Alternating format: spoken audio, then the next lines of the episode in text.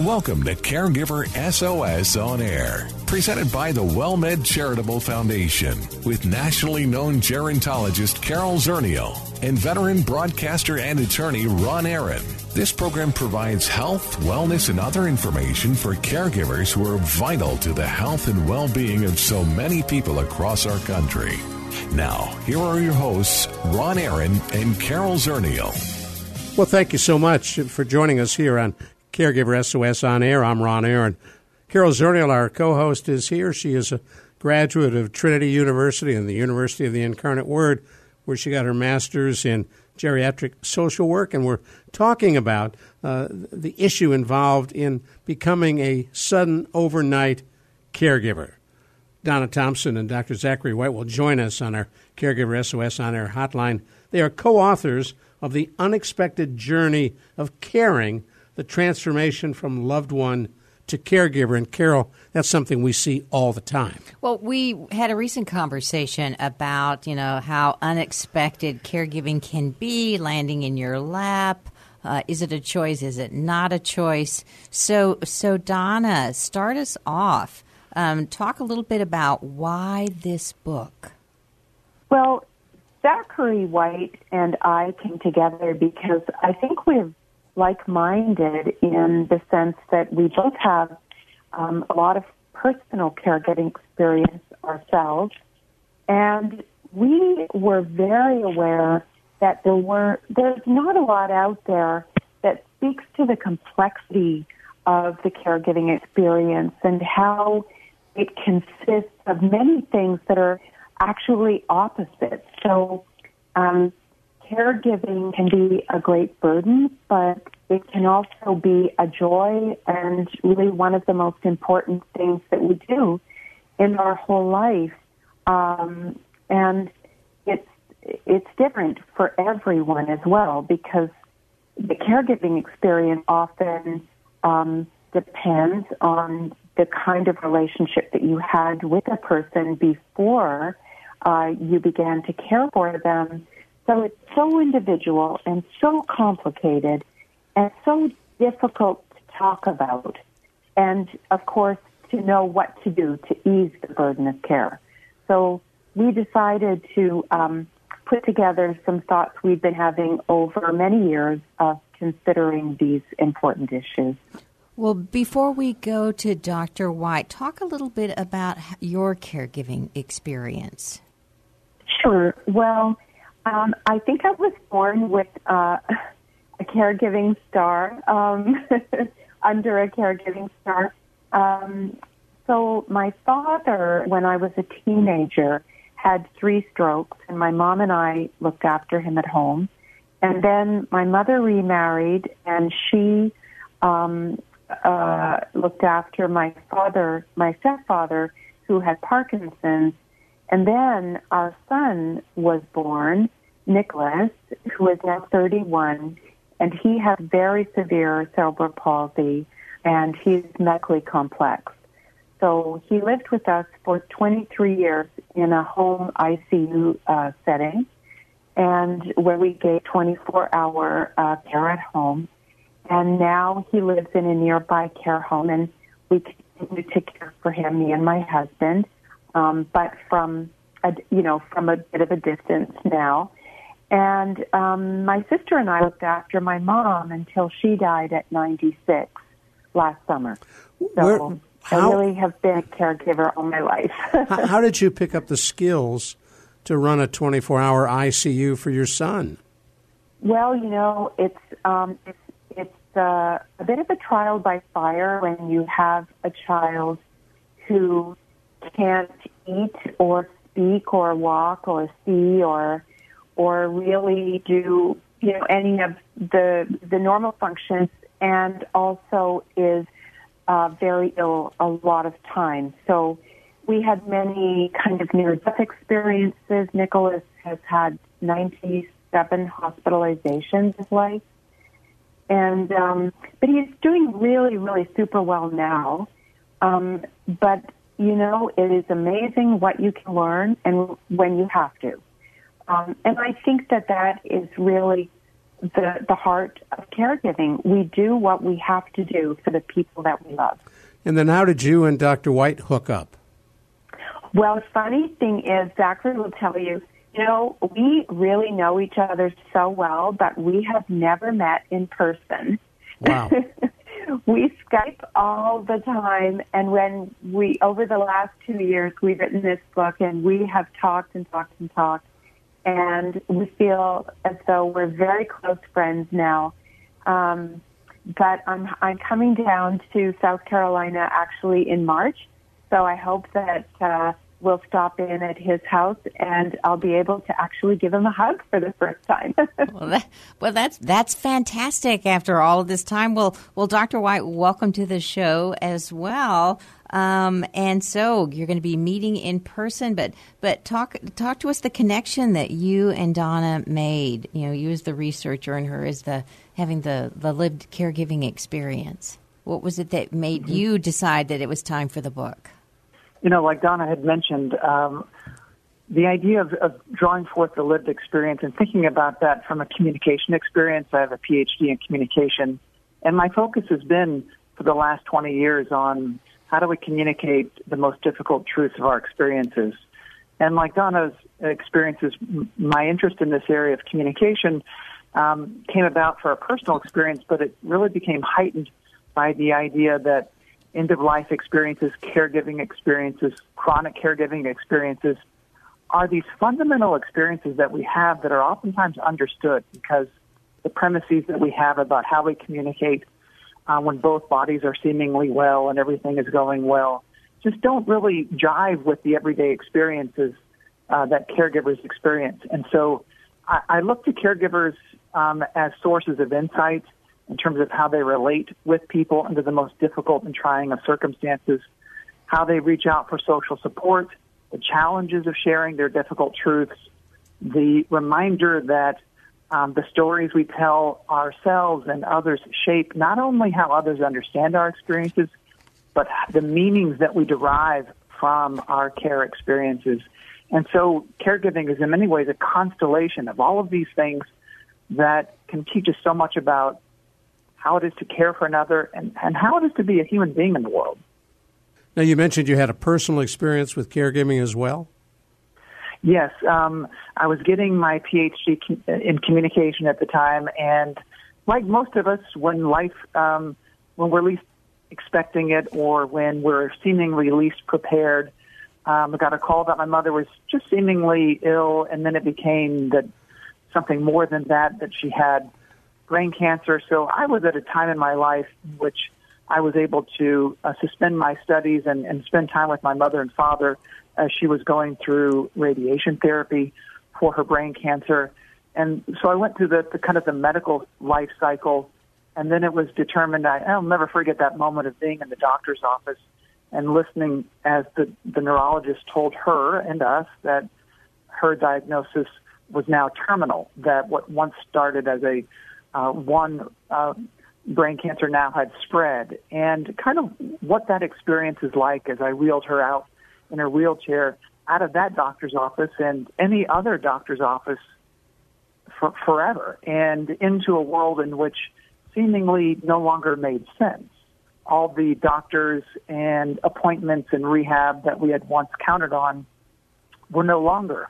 And I was really fascinated by who are these people that are walking into our lives, and what is it that they, how do they orient themselves to this experience of illness and dying differently than most others? And that began my own quest for reexamining how people communicate and make sense of experiences when life is most challenging. Well, you, the title of the book, you know, when I when I'm hearing you tell this story, um, where, you know, you, this relationship evolves, this experience evolves. You talk about transformation, and I hear that in that in your description. So um, w- when you say transformation of loved one to caregiver, what does that mean to you? You know, I think that um, the transformation from loved one to caregiver is the fundamental marker of the caregiver experience. Uh, as caregivers, we always have a pre-existing relationship with our loved ones. So that separates us inherently from providers like doctors and nurses who are incredible at what they do, but they have the cloak of objectivity. But to be a family caregiver, to be an informal caregiver, you walk into that role because you had some other relationship with this person. At that point in my life, um, when the terminal diagnosis occurred, uh, people walked into our lives that I could never have anticipated. You know, this whole hospice workers, hospice volunteers, and the medical establishment, not, not out of ill will or, or malintent, but they disappeared into the background. And um, a whole new world, a whole new set of values and ways of thinking about what care means in the informal spaces of our home, not in the formal spaces of a hospital, not for the extension of life, but for the quality of care, and really thinking about what that might mean. And so I became fascinated by these experiences and this whole ecosystem of people who live in the shadows of life. And as we know, this is becoming an increasingly um, an increasing phenomenon across the care spectrum, that um, from beginning of life challenges for parents of neonates in intensive care units to end of life care experiences to the chronic care experience, this really is a rite of passage. And Donna and I are very uh, clear about the idea that we respect the differences in people's lived experiences across the care spectrum.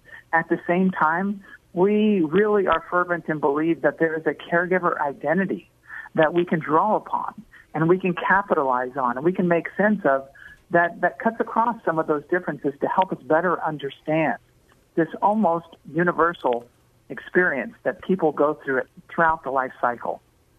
Now, stay with us. We're going to come right back to you. I'm Ron Aaron, along with Carol Zernial. We're talking about the whole question of the unexpected caregiver, how it happens and how it affects your life and the care recipient's life. Donna Thompson and Doctor Zachary White are with us on our Caregiver S O S on our hotline. Their book, The Unexpected Journey of Caring. We're excited to bring you the all-new WellMed Radio. Our goal is to help make listeners healthier by focusing on health and wellness for adults everywhere. The new WellMed Radio features Doctor Joshua Beck, an outstanding family physician, and attorney and veteran broadcaster Ron Aaron. Ooh, that's me. Each week we will focus on health prevention and wellness that's critical to the quality of life. WellMed Radio, Saturday mornings at seven, Sunday evenings at five p.m. on nine thirty a.m. The Answer. We're so pleased you were with us on this journey about caregiving and the unexpected experience, talking with Doctor Donna Thompson and Doctor Zachary White on our Caregiver S O S on Air hotline. I'm Ron Aaron, along with Carol Zernial. Carol?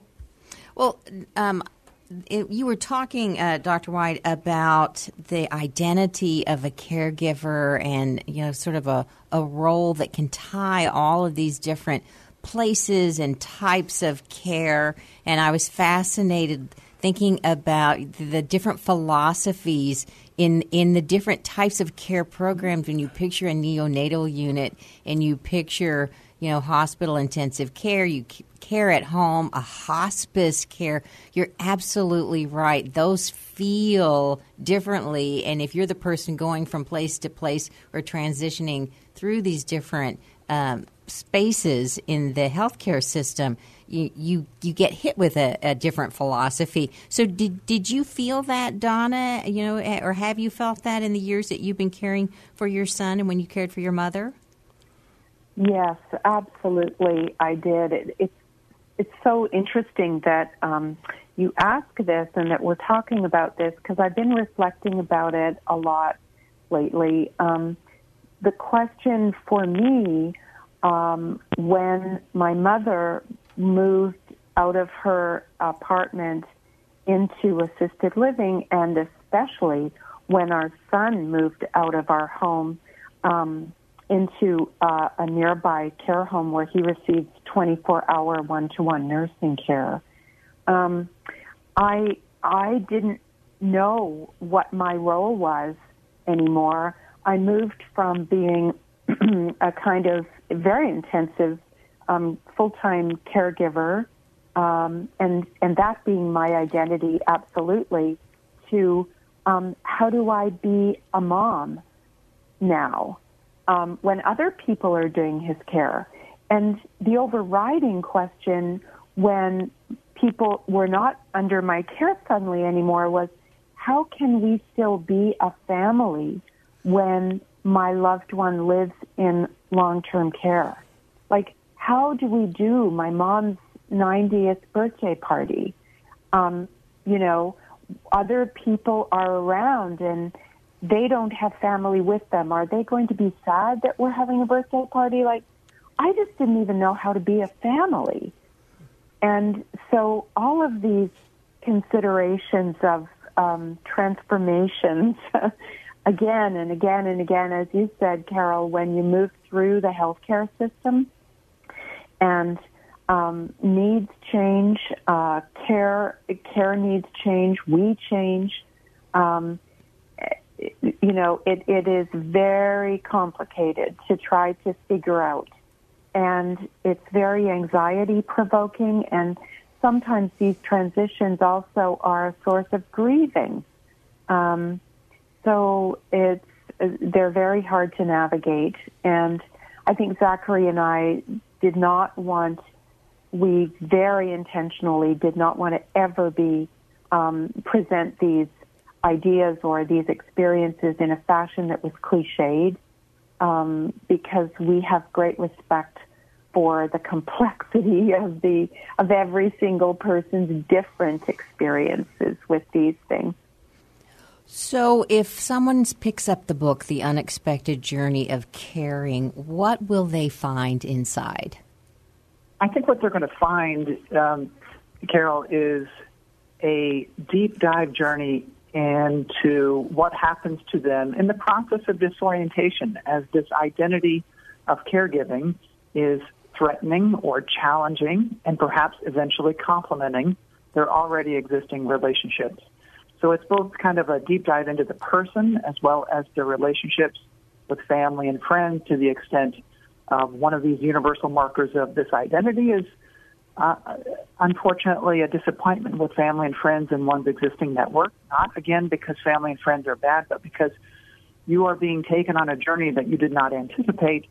And as you are reconciling values that you once had with values that are being determined and shaped by the care experiences that you are deeply feeling and have access to that others do not. So the first half of the book is really about the disorientation process, and then about the reorientation process. What are you learning? Who are you becoming? What are these values that are particular to your role and your relationship?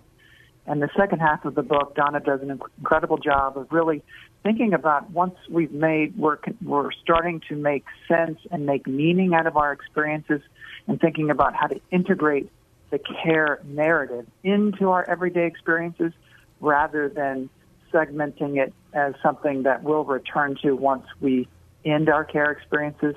Uh, Donna highlights uh, ways in which we can participate in communities, we can leverage care, we can advocate for ourselves and better understand that whole process in terms of the pragmatics and the practicalities of, of being an advocate for yourself and your loved ones in ways that you never thought possible, or maybe never need to actualize some of those skills. It would seem to me people That's ought right. to read, people should read that book before they become a caregiver. Yeah, you know, um, I think it's so funny. We we caregiving, as, as Zachary always says, caregiving is not a role that any of us choose. Um, it's it's never a role that we think we're going to to take. Um, it's quite different from being a parent. Um, you know, where you you would read lots of baby books once you've decided you think you'd like to have a child. Caregiving is not something that you would choose. So often um, we we tend not to, uh, you know, want to know uh, about these issues. We're hoping it's never going to happen. Um, but uh, it's, you know, I think um, there are strategies out there that can really um, ease our, our path. And one of them that we talk about in the book, in fact, there's a whole chapter, is about Atlas of Care Mapping, and I think you I spoke to Rajiv Mehta um, from Atlas of Caregiving about um, the tool that he has developed to help people understand who's who and what's what in an ecosystem of care. Um, so that's just one example of a tool that can help people understand um, what's going on in, in their lives. And also, um, I'm a big fan of asset-based community development and trying to help people understand maybe and, and learn about um, some hidden resources in the community that can really help the whole family um, find meaning and purpose and activities and support uh, in the neighborhood um, when we might at first just be focused on programs and services. Um, and, you know, the neighborhood can be so much more than that.